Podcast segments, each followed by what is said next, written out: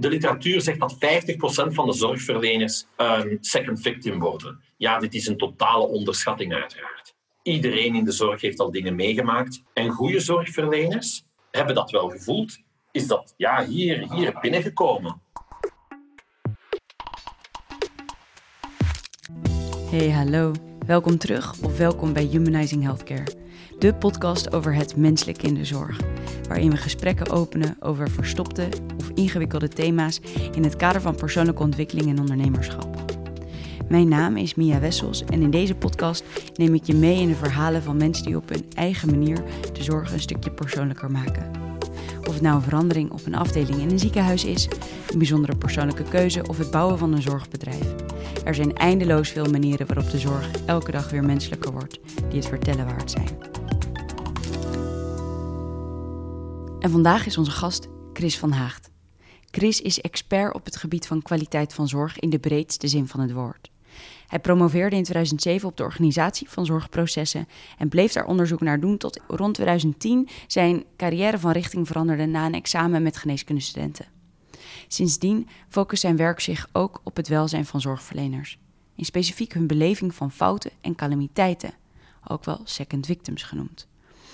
Chris is associate professor aan het Leuvens Instituut Gezondheidszorgbeleid, LIGB, van de Katholieke Universiteit Leuven, waar hij onder andere een onderzoeksgroep leidt en onderwijs geeft. Daarnaast is Chris academisch beleidsadviseur voor de Raad van Bestuur van het Academisch Ziekenhuis Leuven. En is hij onder andere verbonden aan het Erasmus Centrum voor Zorgbestuur hier bij ons in Nederland. En faculty member en adviseur bij de Institute for Health Improvement, IHI, in Boston.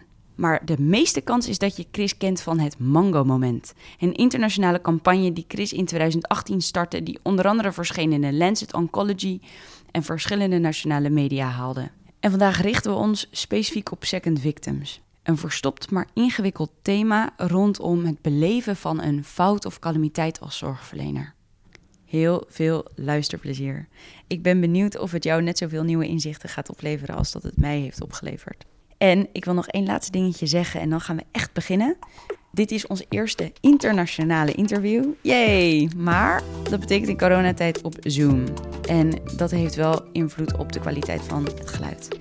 Dus bear with me. Mijn ervaring is dat het even een paar minuten duurt om er gewend aan te raken en dat het daarna echt beter is.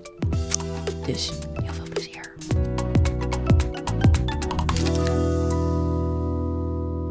Hallo?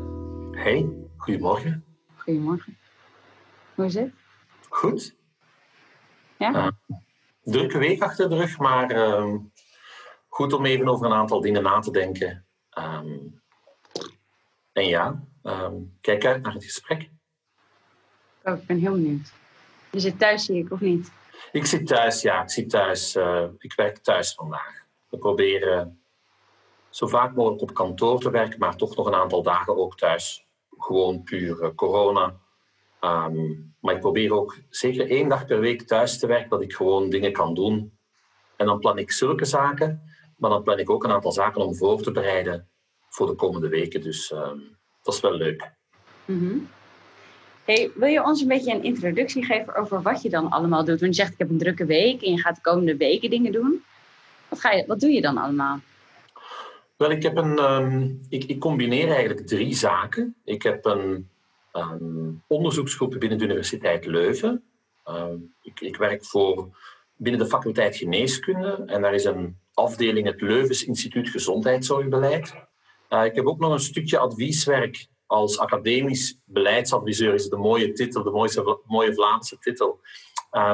dat is een adviesfunctie voor de Raad van Bestuur de directie uh, van het Academisch Ziekenhuis Leuven, waar ik voornamelijk ook rond de samenwerking met medisch specialisten uh, werk.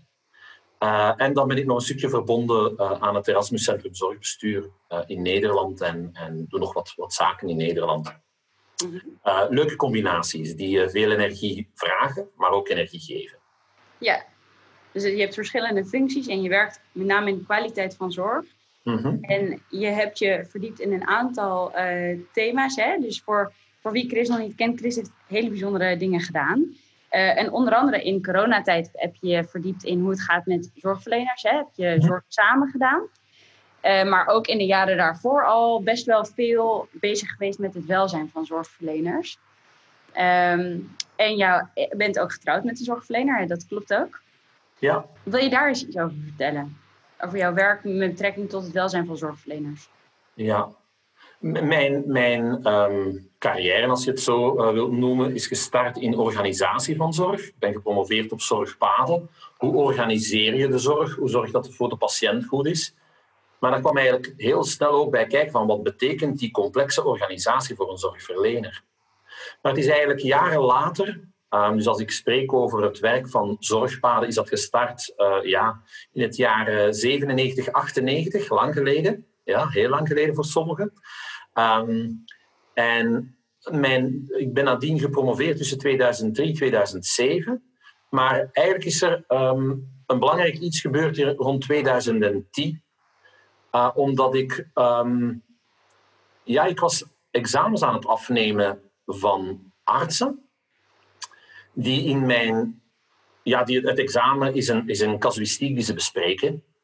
Uh, op basis van de colleges die ik gegeven heb. Maar er waren twee artsen bij die zo'n specifieke casus vertelden in zulk detail. En tweemaal met als gevolg, spijt genoeg, het overlijden van de patiënt. Um, en zij reageerden daar beide totaal anders op tijdens het examen. Twee heren. Uh, en niet uh, twee bloedjes, maar twee, twee kerels. En die ene ging daar uh, heel emotioneel mee om, huilde tijdens het examen. De tweede werd ook heel emotioneel, maar had dat incident gebruikt om zelf sterker te worden. Hij vertelde ook zijn incident aan iedereen. Um, omdat hij zei van, we moeten daaruit leren.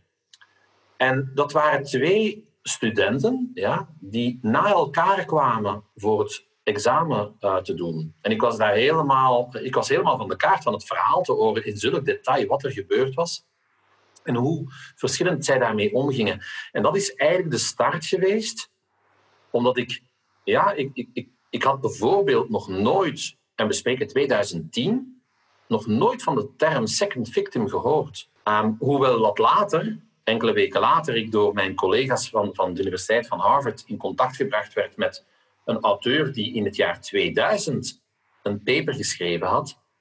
The doctor who makes the mistake needs help too. Um, dus ja, ik ben nu ook tien jaar met dat onderdeel bezig en ik probeer het uit te werken. Um, we hebben uh, afgelopen week, als zegt van wat heb je afgelopen week gedaan, we hebben afgelopen week een Europees onderzoeksnetwerk opgestart rond second victim met heel wat verschillende landen. En, en ja, dat boeit mij wel van kwaliteit van zorg moet de juiste zorg zijn op het juiste moment. Dat is mijn achtergrond vanuit zorgpaden.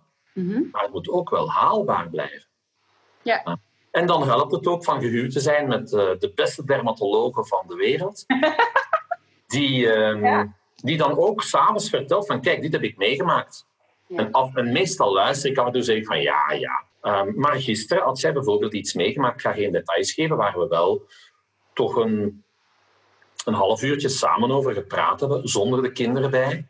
Van hoe ga je daar nu mee om? Wat doe je daarmee? Wat zijn volgende stappen? Um, en dan is het wel uh, boeiend dat ik vanuit mijn vakdomein kan reflecteren. Um, maar dan is het gesprek ook nadien afgesloten als de twee kinderen, 8 en 12, uh, binnenkomen, dan hebben we het over andere dingen. Maar het, uh, dat brengt dan natuurlijk wel heel dichtbij, omdat je ziet wat zorgen voor betekent, uh, dan ook in, in, de, in de dichte omgeving. Mm -hmm. Dus dat is één van de dingen waar, waar ik mee bezig ben, ja. En Chris, voor iedereen die luistert, die misschien in 2020 nog nooit gehoord heeft van de term second victim, kan hè? Wat is het? Wel, een second victim is een zorgverlener die betrokken is bij een patiëntveiligheidsincident. Het hoeft geen calamiteit te zijn maar een incident dat gebeurd is, meestal met schade voor de patiënt, maar die daar eigenlijk zelf van ja, negatieve reacties heeft. En vroeger zeiden van ja, die heeft daar, die heeft daar last van. Maar wat betekent dat? En dit hebben we de afgelopen jaren wel heel erg in detail, ook in Nederland. Ja, bijvoorbeeld via het, het leernetwerk Peer Support bij de VVAA hebben we echt ook gezorgd van, kunnen we daar cijfers over bij elkaar brengen? Um, dus we hebben daar heel wat onderzoek over gedaan om dat, om dat proberen wat, wat duidelijk te krijgen. Wat betekent dit? Wat doet dat met iemand? Uh, hoe ga je daarmee om? Um, welke symptomen heb je? Het symptoom, zeker bij medisch specialisten, en verpleegkundige is hyperalert. En dat betekent niet tweemaal nadenken, maar in, in hyper. Ja, misschien ken je dat wel. Je komt binnen en, en je wilt niks missen. En ja, dat, enerzijds is dat goed en is dat normaal, maar als dat blijft duren, ja, dan is dat niet goed. Want als je te hyper bent en daarnaast nog eens begint te twijfelen aan je kennis en kunde, het tweede symptoom, ja, dan is de kans om opnieuw fouten te maken groter. En vandaar zeg ik altijd van mijn werk rond kwaliteit, welke onderdelen ook dat ik mee bezig ben, zijn allerlei verschillende ja, um, lenzen waardoor ik kijk naar de zorg. Uh, multidimensioneel, zoals we het noemen. Um, en dat vind, dat vind ik wel ja, dat vind ik belangrijk. Ja. Dat vind ik ook nog altijd zeer boeiend. Ja, ik ben het met je eens. En ik denk dat het te vaak gesplitst wordt. Dus als de softe onderwerpen, dus hoe het met mensen gaat en het menselijke. En de harde, namelijk efficiëntie en kwaliteit van zorg. En terwijl die twee helemaal niet zonder elkaar kunnen. En dit is wel een mooi voorbeeld daarvan. Dat als er dus iets softs aan de hand is. Het gaat niet goed met iemand na een incident. Dan heeft dat direct invloed op de kwaliteit van zorg die die persoon later levert. Ja. En, ja? Zeg maar. dit, dit, dit, zijn de dingen waar, dat we, waar dat we echt moeten over nadenken. Want jij noemt het nu ook, en ik weet dat jij het zo niet bedoelt, hè, Mia. Maar je noemt het soft, maar het is niet soft. Hè. Het is verschrikkelijk hard. Ja. Um, en je kan dat ook niet. Dat is niet alleen hard voor de persoon, maar we weten dat daardoor. Um, we weten bijvoorbeeld uit onderzoek dat het risico burn-out tweemaal hoger is indien je in de voorbije zes maanden betrokken bent geweest bij een incident met schade voor de patiënt. Tweemaal hoger burn-out. Dit heeft een ongelooflijke impact op de financiën van je ziekenhuis. Hè? Mhm. Dus het is, een, het, is een, het is heel hard en vandaar ja, um, gaan we nu ook Europees dat gedeelte uh, uitwerken. Maar daarnaast ook ja, zorgen dat we de goede dingen in de zorg uh, en de leuke dingen en de mooie dingen ook voldoende aandacht uh, blijven, blijven geven. Ja, ja, en daar komen we zo meteen op, want dat, dat, daar heb je een grote campagne voor gevoerd. Um, maar voor iedereen die luistert, kijk, ik kan me voorstellen dat als je als zorgverlener luistert, en ik heb dat meteen ook als je dat vertelt, dan denk ik, ja, ik kan wel twee voorbeelden noemen waarbij ik dat ook heb gehad. En zeker in de weken daarna, en soms af en toe als een soortgelijke kaas naar boven komt, komt het weer. Uh, dat ik heel erg goed oplet uh, wat ik doe. Maar daardoor ook, uh, ik voel me dan ook best wel angstig. En ik denk dat veel mensen die luisteren dat misschien wel herkennen. Is ja. dat um, je hebt geleerd in je werk met second victims wat mensen kunnen doen daar omtrent? Mm -hmm. um, ja, het, het, het, gedeelte wat betreft de interventie, dus de symptomen die het vaakst voorkomen, zijn die hyperalertheid, mm twijfel over kennis en kunde. En zoals je zegt, angst, maar ook schaamte. Ja. Ja, het niet durven vertellen. Uh, jij hebt ook podcasts waar je met je supervisor in, in gesprek gaat, hè, heel boeiend. Maar ga je met een supervisor in gesprek over dit gedeelte, dat je je ook schaamt dat je dit gedaan hebt, vertel je het aan de verpleegkundige. Vertelt die verpleegkundige tegen jou als medisch specialist. Vertel je dat tegen het manager, tegen je leidinggevende. Maar dan de, het vijfde symptoom dat, dat in, in, de, in, de, in de ranking terugkomt, zijn flashbacks. En, en we zien dat ja, bijna meer dan één op vijf van de zorgverleners die betrokken is bij, bij of die zich in ieder geval belangrijke incidenten kan herinneren, ja, die hebben meer dan een maand last van die flashbacks. En in de DSM-classificatie voor geestelijke gezondheidszorg zeg je van indien je meer dan een maand flashbacks hebt, dan, kom je in een, dan risico voor posttraumatic stress disorder. En, en, dat maakt natuurlijk wel heel hard en vandaar moeten we er ook iets mee doen. Um, er zijn weinig of geen interventiestudies waarbij dat men zegt van dit moet je nu doen en dan werkt het. Want dit heeft, wat we geleerd hebben uit onderzoek, is dat het te maken heeft, hoe dat je daarmee omgaat, heeft te maken met, met, een, met een drietal zaken. Enerzijds met wat er gebeurt met die patiënt. Bij verpleegkundigen zien we dat hoe zwaarder de schade is bij de patiënt, hoe zwaarder de schade voor de verpleeg, hoe, zwaarder de impact voor de verpleegkundige. Maar als je kijkt bij medisch specialisten, zie je dat zij meer last hebben van een incident met blijvende schade dan een incident met overlijden. Dus meer last van blijvende schade.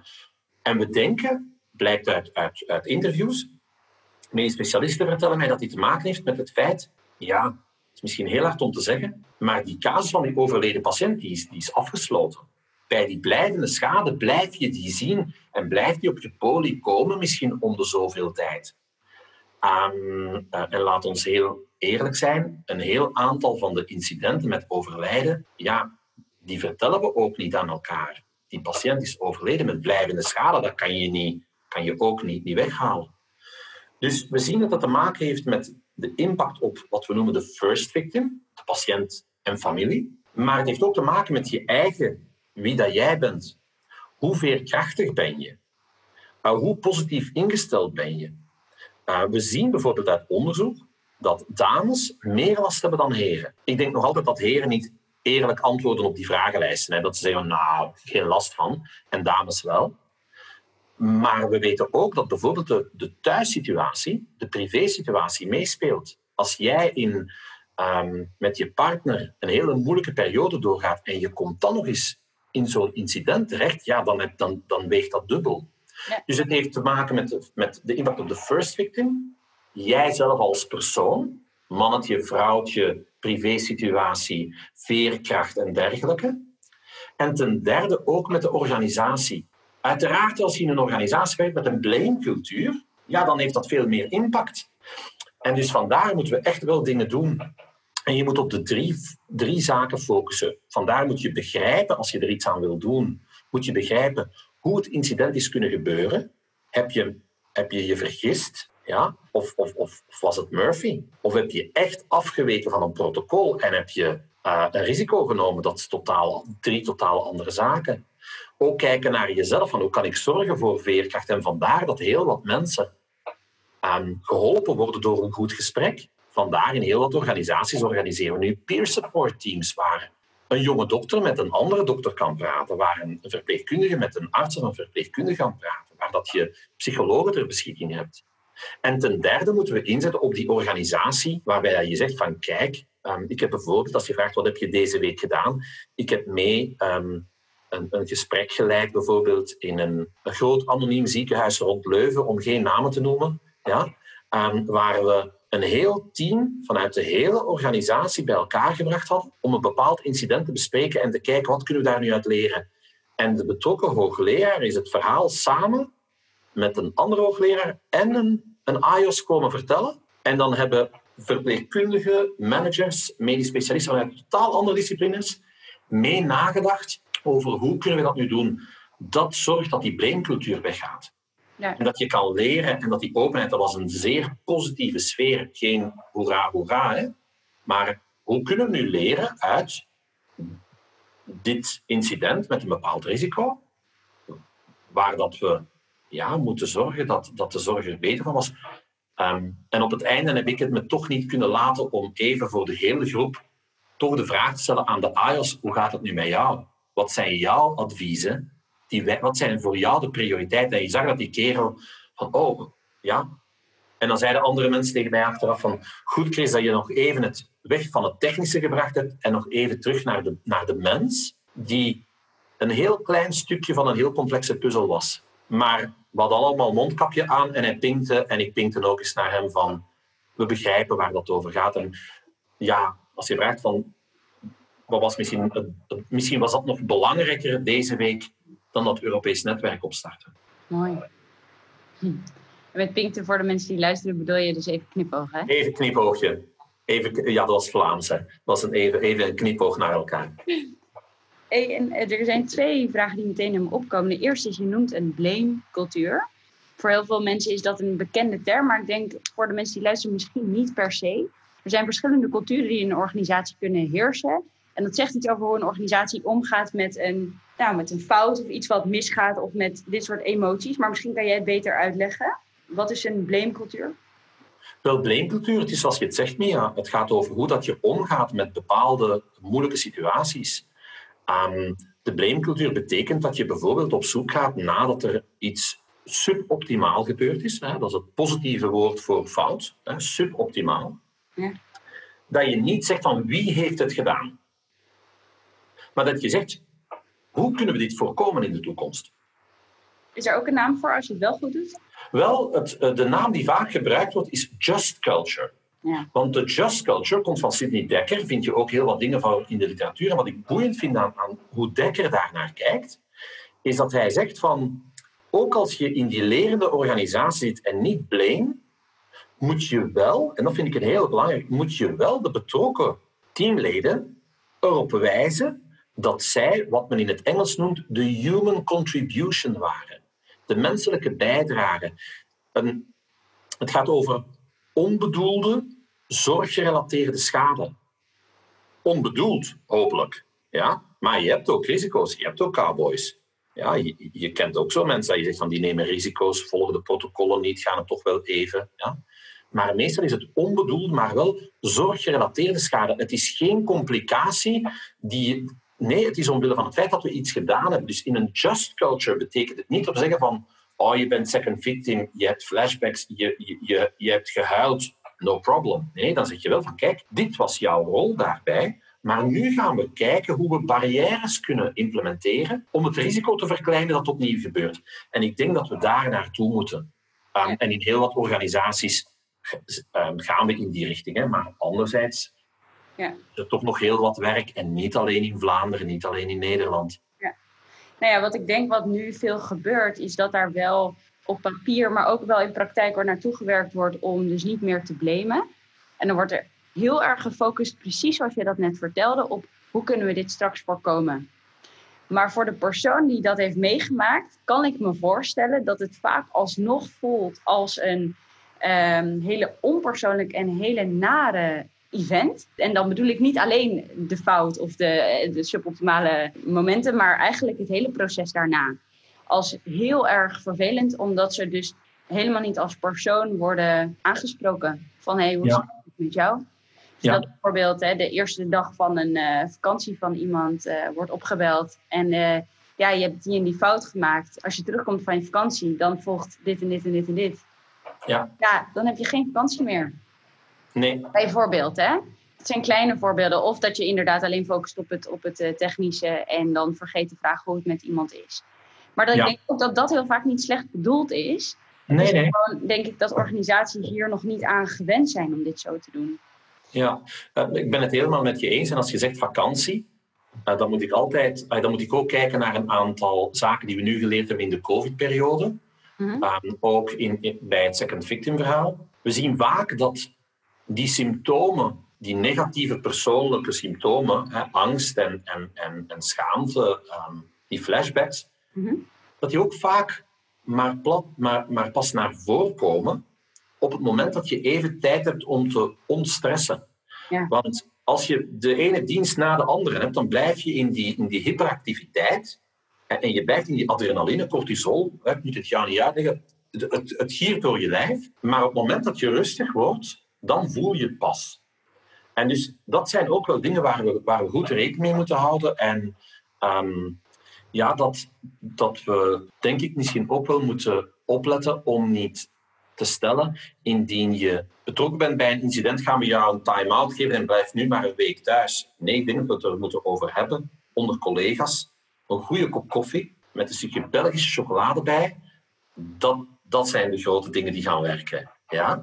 Uh, dus ik geloof niet in de. Um, uh, ook als ik het er met, uh, psychiaters over heb, ik zit in een team ook met, met een deel psychiaters bij, um, ja, dat, dan gaat het over de hele gewone dingen. Je moet niet onmiddellijk naar um, gedragstherapie en dergelijke, maar een goed gesprek met iemand kan helpen alleen weten we wel dat dat ene gesprek niet helpt. En moet je het wel opvolgen. En wat ik in een aantal ook Nederlandse ziekenhuizen zie, is dat er wel dat eerste gesprek is met een zorgverlener, maar nadien zegt, zegt men van, alright, het gesprek is er geweest. En ja, daar moet je natuurlijk wel een soort ehm, screening blijven gebruiken om te kijken of het drie weken later nog wel goed gaat of dat dan het pas erger wordt. Dus het is toch iets om, om, om langdurig op te, op te volgen.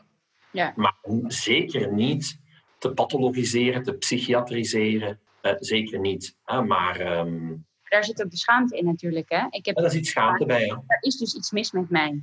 Ik ben niet goed genoeg voor dit werk. Of hè, ik kan dit dus niet. En als je dan in een ander bakje wordt gegooid met er is iets mis met jou. uh, dan bevestig je volgens mij ook die angst, of niet?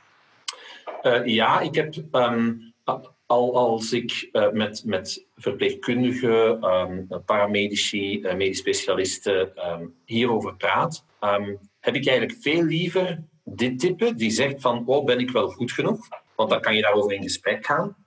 Waar ik zelf veel meer angstig van word, mm -hmm. is iemand die zegt van, it's part of the game, leercurve, dit kunnen we wel aan, daarvoor zijn we opgeleid. Uh, daar heb ik veel meer schrik. Dus organisaties waar men zegt van, oh, maar onze um, medewerkers kunnen daartegen, daar heb ik, ben ik veel meer angstig voor, uh, omdat zij risico's gaan nemen.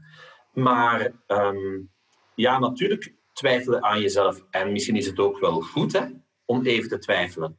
Even te denken van, kan ik het nog? Ik zie alleen ook wel casuïstiek, waarbij bijvoorbeeld, en dat ga ik nooit vergeten, ik hoorde, en het is nu al een enkel jaar geleden, maar een chirurg vertelde dat hij zegt van, ik heb ooit een calamiteit meegemaakt tijdens een operatie en dan begon hij te vertellen bij deze anatomische structuur.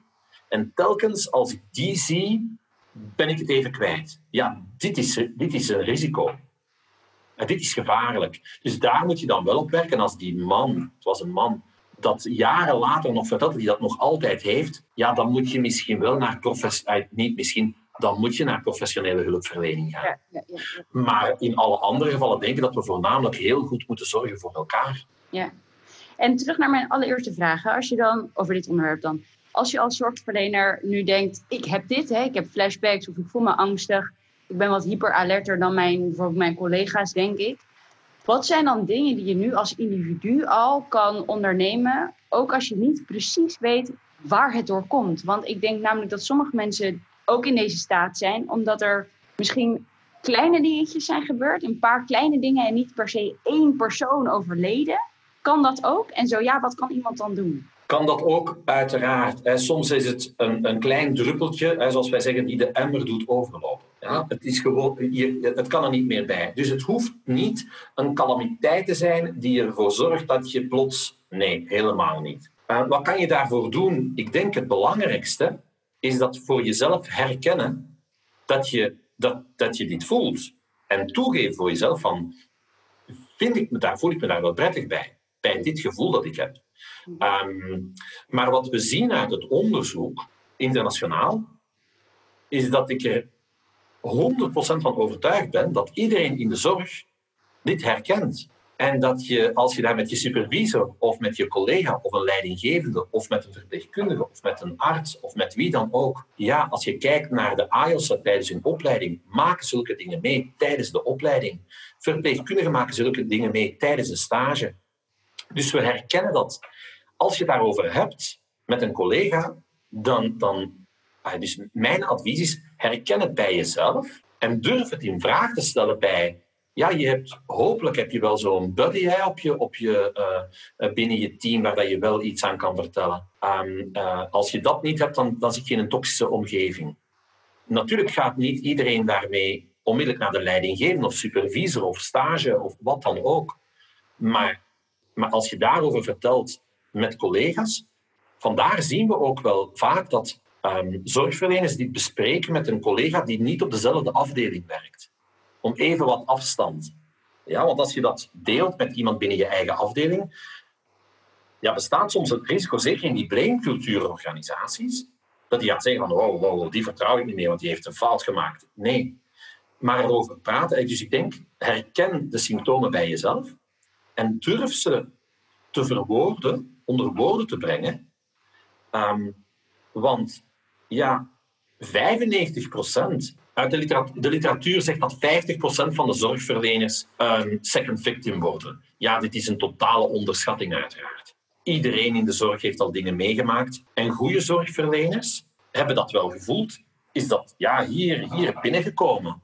Als je, dat, als, als je dat niet voelt, dan heb je een probleem. Ah. En dus er zijn 5% mensen, blijkt uit, uit een aantal zaken, 5% mensen die, die, die ja, waar dat je twijfelt, ook in zorg, die die emoties niet voelen. Als dat bij jou niet binnenkomt, dan wil ik jou niet in mijn team hebben.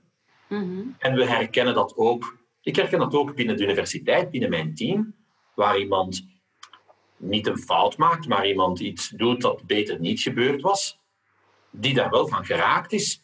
Ik heb veel liever een medewerker die geraakt is door iets die zegt van oh, dit had ik, had ik niet mogen doen, dit, dit, is een, dit kan een probleem stellen, dan iemand die zegt van ja, en we gaan verder. Die, ik denk dat dit ook um, ja, lerende organisatie, maar ook leren omgaan met je eigen veerkracht, leren omgaan met je eigen emoties en die wel durven bespreken. En ook, als je het ziet bij een collega, de vraag durven stellen van, gaat het met jou? Want heel wat collega's herkennen dit ook hè, bij iemand die anders reageert, die meer vragen stelt, die meer twijfelt. En in heel veel teams weet je wel dat er een incident gebeurd is. Maar ik ken ook heel veel teams die dan de deal maken. We gaan het er niet over hebben. We gaan het wat tot rust laten komen. Ja, daar is ook een risico bij. Zeker. Ik denk dat het veel gebeurt in de zorg hoor. Dat dingen die. Uh, dus het ligt veel onder de oppervlakte. Maar ja, goed, daar hebben we het natuurlijk nu. Daarom hebben we het hier over. Ik denk dat het heel belangrijk is. Natuurlijk, net als veel mensen die zullen luisteren, herken ik dit ook. En wat voor mij heel lastig was toen ik dit soort emoties ervaarde, was waar ligt dan de grens? Want als ik het er dan met collega's over had, dan herkennen zij dat allemaal wel. Maar toch leek het, of dacht ik, ik heb hier meer last van dan jij. En dan wist ik niet, laat de ander het nou gewoon veel minder blijken dan ik en is wat ik heb normaal? Of is het voorbij de grens? Nou, uiteindelijk heb ik een gesprek gehad met mijn supervisor waaruit blijkt dat ik het wel dat ik het meer had in die periode dan andere mensen. Nou, dat vond ik juist fijn om te horen ik ben over een bepaalde grens, hier kan ik iets aan doen. En toen heeft zij mij geholpen om er iets aan te doen. Maar de periode daarvoor vond ik heel ingewikkeld. Waar is dan de grens? Want iedereen om mij heen is perfectionistisch, wil het goed doen, wil niemand schaden. Wat vind je daarvan? Wat heb je daarover te zeggen? Ehm, ik ken jou een beetje, niet heel goed. Maar dit verbaast mij uiteraard niet. Nee. Ja, je bent een vrouw. Ja, ja dat is al gewoon statistisch. Ja. Maar ik ken jou ook, ja, maar ik ken jou ook als de empathische, uh, zorgzame um, arts in opleiding, die, die, die, ja, die, die, die met dit soort anders organiseer je niet dit soort podcasts. Ja, ja dan ben je niet met, dan, organiseer, dan, dan, dan richt je geen organisatie op, dan heb je het niet over het menselijke in de zorg. Dan, dan, dan, hou je in dan ga je in je vrije tijd alleen maar uh, kitesurfer en, en niet en, en, en niet uh, met dit soort dingen bezig zijn. Dan ging je nu een kop koffie drinken in de plaats van dit interview te doen. Dus natuurlijk is het normaal, Mia, dat jij daar meer last van hebt dan iemand anders. Ben je daarvoor de, de, de outlier met het meeste? Nee, maar dat dit bij jou meer binnenkomt, omdat dat ook gewoon jouw talent is om met dit soort dingen om te gaan en dingen belangrijk te vinden. Ja? Ik zeg van mezelf ook altijd, ja, ik ben ook met zo'n dingen bezig, vandaar dat we elkaar begrijpen. Uh, ik zeg altijd, ook in colleges, ja, ik heb een, misschien uh, een grote bek, maar ik ben een softie. Jij bent ook een softie. Dus softies gaan daar anders mee om. En durven, ja, durven hun emoties ook tonen. Zeker. Uh, en, dat is, en, en, en, ja, ik, ik toon mijn emoties ook. Positieve en negatieve emoties. Ik zal zeggen als het heel goed is, maar als ik ontevreden ben, zeg ik het. Als ik verdrietig ben, weet men het ook. Mijn medewerkers die heel dicht bij me staan, uh, hebben geen woorden nodig om te zien in welke moed ik ben. Um, uh, mijn kinderen van 8 en 12 weten dat ook perfect. I yeah, you show your emotions. Dus mensen die dat doen, hebben daar natuurlijk meer last van. Ik ben ervan overtuigd, nee, ik hoop dat leidinggevenden of supervisoren hun teamleden zo goed kennen om te weten hoe reageert die persoon.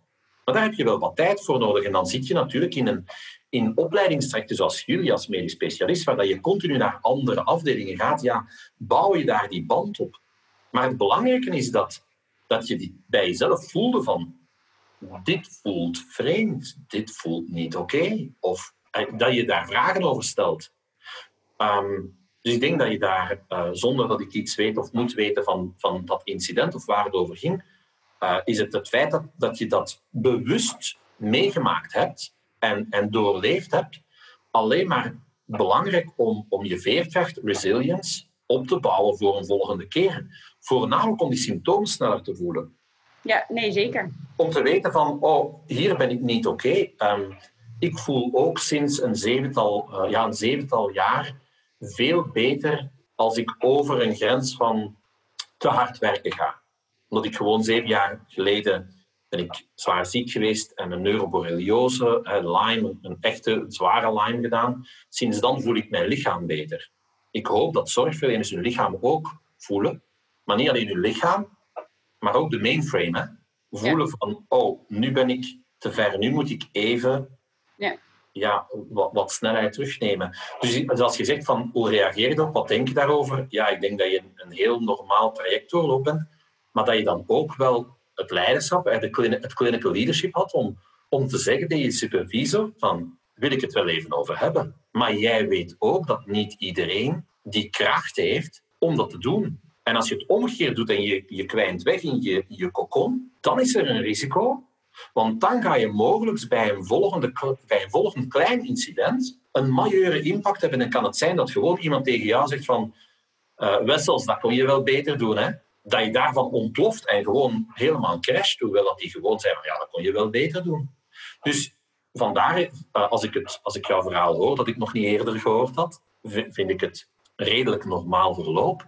Maar vind ik het wel knap dat je zegt van oké, ik heb op een bepaald moment die stap wel moeten zetten. Hopelijk, door dat gesprek te gaan met de supervisor, ga je dat bij een volgende keer sneller doen en minder lang wachten. Zeker, zeker. Of ga je ook, als je het bij iemand ziet van je collega's, of verpleegkundigen, of ja, ga je ook zeggen, gaat het met jou? Ja. Want ik, ik, ik, ik zie precies dat je, en dan, dan hoef je geen diagnose te stellen en een lijstje af te vinken. Nee, zeker. Gewoon even vragen van, ja, waar gebeuren de beste gesprekken? Bij de koffie? Zeker. Ja, zeker.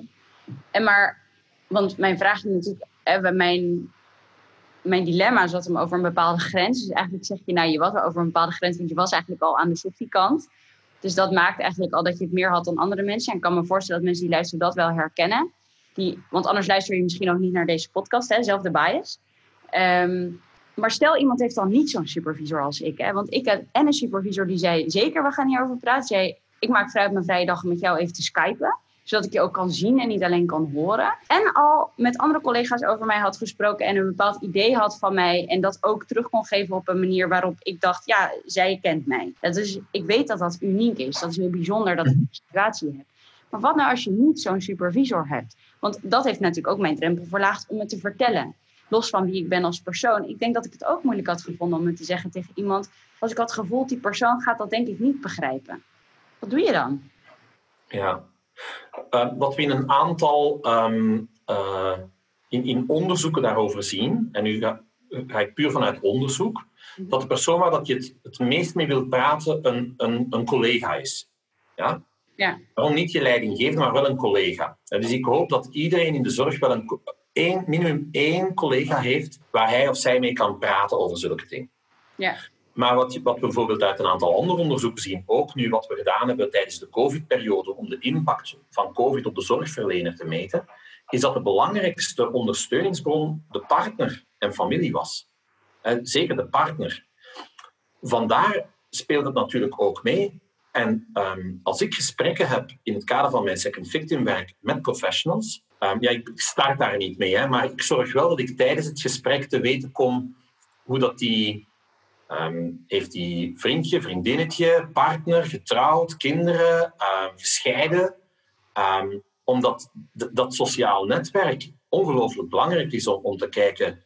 Uh, als iemand zegt van nee, ik ben helemaal alleen en ik heb geen vrienden, ja, dan, dan, dan is het zo. Dus ik denk dat, dat dan natuurlijk als die al vragen komt stellen. Jouw punt is, wat kan je doen voor jezelf? Ja, als je het niet durft gaan bespreken, dan hoop ik wel dat iedereen in zijn eigen sociaal netwerk daarover in gesprek kan gaan. Ehm, en, en, we zien ook dat bijvoorbeeld, uh, je hebt ook een aantal telefonische hulplijnen algemeen, ja, uh, landelijk, dat die ook zulke vragen soms krijgen. Want daar zit ik mee anoniem om je verhaal te kunnen doen. Ja. Um, ik heb ook al, ik heb ooit een, een brief ontvangen, anoniem van, van een medisch specialist, die een totaal verhaal vertelde, ook de hele emotie rond. Anoniem. Heb ik niet op kunnen reageren, want er stond niks op. Wauw. Maar, um, dus vandaar dat we zeggen, um, in de literatuur noemt men dat expressive writing. Je emoties durven opschrijven. Ik zeg wel eens tegen mensen in dit soort gesprekken, zet je verhaal eens op je e-mail en stuur het naar jezelf. Dan kan je hem nadien deleten. Maar dan heb je het verhaal wel gedaan. Heb je het verhaal voor jezelf al eens gemaakt. Ehm, om om, om ja, dat soort dingen te, te kunnen doen. Dus ehm, ondersteuning daarvoor is ja, geen hogere wiskunde. Hè. Uh, is, uh, is, is praten met mensen, uh, maar wel het herkennen. Wat de literatuur zegt, is als je er meer dan een maand last van hebt, dan moet je toch wel de stap zetten om er bijvoorbeeld met je huisarts of iemand professioneel ook over te praten. Maar dat dat enkele dagen, soms een tweetal weken aan jou blijft, op, blijft kleven en blijft hangen, ja, ja, normaal zeker. Ja. We're only human. Bij de Jonge Dokter hebben ze peer support sessies die ze organiseren. Dus daar kun je aanmelden als je luistert en je denkt, oh, ik, ik heb hier last van. Ja, en anders mag je het ook naar mij. Uh, ik vind het ook prima als mensen mij een brief sturen of uh, mailen of uh, bellen. Ja. ja. dus bij deze, dat is misschien wel een hele goede uitnodiging. Gewoon al het weten dat je niet de enige bent, is al heel fijn. En dat jij zegt dat bijna iedereen dit heeft, is denk ik al voor mensen heel helpend. Mm -hmm. En dan als laatste vind ik het nog wel heel leuk om even te kijken naar hoe kunnen we dit dan überhaupt voorkomen. We weten dat we op kwaliteitsstuk heel veel kunnen voorkomen, maar op het emotionele stuk. En dan ik ook een beetje natuurlijk naar het mango-moment waar je uh, veel mee bezig bent geweest. Ik heb namelijk het idee dat dat samenhangt. Uh, wil je daar iets over vertellen? Um, ik denk dat het allemaal te maken heeft ook hoe dat we omgaan met, met, met, met incidenten. Ons vorige, ons vorige onderwerp waar we het net over gehad hebben. Um, en we hebben uh, gisteren um, is er een nieuwe publicatie verschenen die ik geschreven heb met Peter Lackman. Peter Lackman is de directeur van International Society for Quality in Healthcare. En met Paul Betelden van Dartmouth University en van IHI in Boston, uh, gelinkt aan Harvard. En met ons drie hebben we de voorbije maanden heel wat Teams- en Zoom-meetings gehad om te hebben over waar we met die zorg naartoe. Uh, en we hebben dat nu in een modelletje gegoten. Het is gepubliceerd op f1000research.com. We hebben gekozen om het niet in een puur wetenschappelijk hard tijdschrift te zetten, maar op een open access, open platform, zodat mensen ook kunnen reageren. En je vindt op f1000, www.f1000research.com vind je de, de, publicatie. En we bespreken daar een, een nieuw multidimensional quality model. En daarin stellen we dat het eigenlijk gaat over de connectie. Dus dat het nog altijd gaat over de harde thema's van kwaliteit, veiligheid, efficiëntie, effectiviteit, tijdig, equity, hè, persoonsgerichtheid. Maar die persoonsgerichtheid, denken we dat het een soort ja, uh, umbrella paradigm is, zeggen we. Hè. Het is bijna een overkoepelende dimensie die alle andere aanstuurt. En die persoonsgerichtheid die gaat niet over lief zijn. Maar die persoonsgerichtheid, en dat bespreken we ook in ons Mango-moment boek. Hè? Als je kijkt op de website mangomoment.org, daar, staat alle, daar staat alle informatie op. Ja. Maar daar hebben we het ook over de connectie um, uh, tussen de zorgverlener en de zorgvrager of familie. In het model nu dat we met Lackman geschreven hebben, hebben we het niet alleen meer over person-centered care, maar de person and the kin. De next of kin is een begrip in in, het Engels. Dat gaat over die sociale omgeving, die context. Het gaat niet alleen over de patiënt, maar het gaat ook over zijn, zijn omgeving, familie. Die, die, die, daar moet je, daar moet je mee, mee, mee werken. En wat we, het, het, het, concept dat we gebruikt hebben in het Mango-momentenmodel, en ik vertel er onmiddellijk iets meer over, is wat we noemen positive resonance. Een positieve link die je moet hebben tussen twee personen. En het, is, het komt van een Amerikaanse eh, psycholoog, Barbara Fredrickson, die een boek geschreven heeft, Love 2.0. En die zegt van, dit gaat niet over liefde tussen, tussen jij en je partner, of jij met, met, met je ouders of, of grootouders, maar gaat over interconnectedness. gaat over de positive resonance tussen mensen. En zij zegt, positive resonance is a daily nutrient. Als je niet per dag iemand in de ogen gekeken hebt en een positief gevoel kreeg, dan, dan, dan heb je geen goede dag gehad. En we denken dat dit soort positive resonance ook van cruciaal belang is in het verlenen van zorg. Stel dat jij 50 mensen ziet op je twintig mensen ziet op je poli en na die twintig zegt van, was geen enkel leuk gesprek bij. Met niemand had ik een connectie. Ja, dan heb je een slechte dag gehad. Als je dat vijf dagen na elkaar hebt, ehm, als je dat drie weken na elkaar hebt, dan moet je nadenken of dat je wel het goede beroep gekozen hebt. Want wat zeggen we nu in ons multidimensioneel kwaliteitsmodel? Als je die kon enkel, als je dit soort connectie hebt met mensen, dan ga je je houden aan je protocollen. Enkel als je die positive resonance voelt met iemand, dat je zegt van ik kijk in de ogen en, en, en, en, ik zie dat die echt geïnteresseerd is in mij, en je stelt tijdens je vragenuurtje bij de patiënt niet van vertel eens en wat is je verhaal, maar, maar je luistert en je hebt oogcontact en, en, en, en je voelt dat aan en, en er is connectie, ja, dan hou jij je bij die patiënt hou jij je 100% aan je protocollen. Um, was je je handen, um, ga je hoesten in je elleboog, um, ga je uh, je medicatie dubbelchecken, uh, ga je heel zorgzaam zijn, ga je eraan denken dat je ook nog iets vraagt van hoe is het met de kids, Um, dan, dan, heb je een connectie. En dus we denken dat die person- en kin-centered care, dat dat een soort ja, paraplu-dimensie is rondom alle andere dimensies. Maar de clue van de zaak in ons, in ons nieuwe model is dat, je, dat we in dat model, waar het altijd gaat over quality of care for patients, stellen we dat het niet alleen gaat over quality of care for patients, maar dat je alleen maar quality of care for patients en kin, voor de person en kin, hè, the person who used to be known as the patient, zeggen we. Ja? ja. dus de persoon en, en de omgeving, dat je dat alleen maar kan verkrijgen als je in je organisatie ook voldoende aandacht hebt voor je medewerker.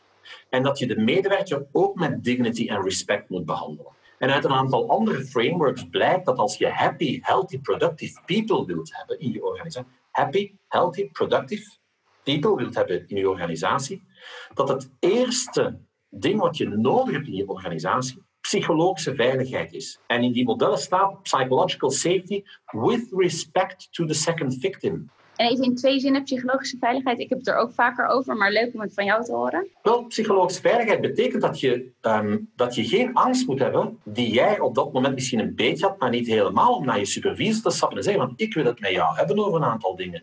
Dat je in een, op, op het moment dat je um, je onveilig voelt, wel de veiligheid hebt, of een onveilige situatie, dat je daarover kan praten. Dat je psychologisch je niet geremd voelt om over dit soort dingen met iemand te praten. En dus Werken rond psychologische veiligheid in de gezondheidszorg is een van de aandachtspunten voor de komende jaren. Niet alleen met jonge, jonge mensen, maar ook onderling. Vandaar hè, je podcast, uh, dat je daar hè, unbound over hiërarchie gaat, gaat puur daarover. Voor mij. Ja? Voor mij um, dus vandaar denken we dat het um, dat zorgen voor de person en kin alleen maar kan door zorgzame zorgverleners. En vandaar dat, ja, als ik naar mijn werk kijk, dat het werk dat ik doe rond second victims, ja, dat is de andere kant van de medaille dan het werken rond ja, mango moments. Small acts of kindness and leadership hebben we ehm, het boek genoemd. Dat je hier achter mij ziet staan, zie ik, voor de mensen die, die ook het beeld hebben. Um, en, en, en, dat gestart is vanuit een heel warm moment waar een, een patiënt die uit coma kwam, waar iemand enkele weken later aan vraagt, is er nu iets waar je echt naar uitkijkt? En die dame zegt een mango. En ik was daar toen zo van geraakt dat ik gezegd heb van we gaan iets doen met mango's. En we hebben een, een, concept um, uitgewerkt, het mango-moment. Een klein gebaar, met een klein gebaar naar warme zorg. Dat is ook weer geen hogere wiskunde. Maar um, ik zie dat ik als ik het daar met bijvoorbeeld medisch specialisten over heb, um, dat ik het ook makkelijker met hen kan hebben over het second victim verhaal. Omdat we zowel aandacht hebben voor alle fantastische dingen die zij doen, maar dan ook durven bespreken van als het niet goed gaat, moeten we, het ook, moeten we er ook uit durven leren. Dus vandaar zijn de dingen rond waar ik mee bezig ben van zorgpaden en second victim en het mangelmoment. Ja, en dat nu, nu dat multidimensionele kwaliteitsmodel um, ja, hangt heel erg samen. En misschien is het menselijke in de zorg, zoals jij het noemt, ja, de cement die alles bij elkaar houdt. Ja, ja dat, vind, dat vind ik ook. Mijn moeder zei altijd, je moet uh, eh, 99 keer over niks praten om de honderdste keer kunnen praten over wat er echt uitmaakt. Mhm. Geen band opbouwt en het hebt over andere dingen, dan wordt het heel lastig praten over eh, de moeilijke dingen. Ja. Dat denk ik ook. Ja. Leuk. Ik vond het heel inzichtgevend en ik weet zeker dat de mensen die luisterden dat ook vonden. Ehm, en zo niet, dan hoor ik natuurlijk graag waarom, maar ik kan me bijna niet voorstellen.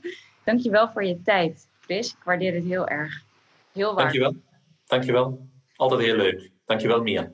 Nee, graag gedaan. En is er iets waarvan je denkt, we hebben dat nog niet helemaal aangeraakt of is nog onvoldoende naar voren gekomen? Wil je, wil je nog iets zeggen? Nee, ik denk dat een aantal, een aantal eh, dingen waar ik um, mee bezig ben, hebben we besproken. Dat was het, dat was het doel. Um, ik denk dat we zeker in de komende periode heel goed voor elkaar moeten zorgen. Uh, die COVID is een, uh, dat, dat maakt het allemaal heel, heel moeilijk momenteel. Um, en dus ik denk dat we ook in de zorg, we moeten niet gezien worden als de helden van de zorg. Helemaal niet. We doen ons werk. Um, maar uh, ik denk dat we voornamelijk in de zorg heel goed voor elkaar moeten zorgen die komende periode. Moest er moest het aantal opnames en dergelijke, de cijfers zijn niet goed momenteel, en dat, we, dat de druk op de, op de gezondheidszorg terugstijgt, gaan we heel erg nood hebben van, aan elkaar. En ik denk dat een aantal zaken rond emoties, dat we die moeten kunnen bespreken. Maar dat we ook moeten zorgen dat we ja, niet alleen aan de patiënt het manco-moment aanbieden, uh, maar ook aan elkaar als zorgverlener. En ik denk dat dit zeker in die komende periode ongelooflijk belangrijk wordt uh, om uh, ja, op onze radar te houden. we staan er niet alleen voor, we doen het samen.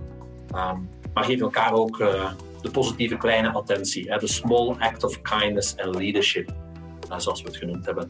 Denk ik dat dat nog belangrijker wordt dan dat we al dachten. Mooi einde. Dankjewel.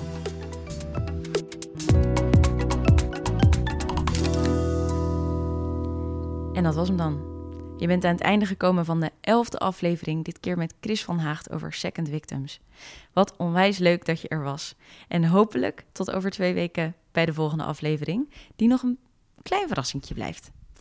Mocht je het nou heel leuk vinden om in de tussentijd up-to-date gehouden te worden, onder andere over de podcast, maar met name over het feit dat we op 8 oktober live gaan met een nieuwe website en allerlei nieuwe dingen online aan jou te laten zien hebben, dan kan ik me best wel voorstellen dat je je wil inschrijven voor onze nieuwsbrief www.metanoia.health of ons wil volgen op Instagram en dat is metanoia-health-care.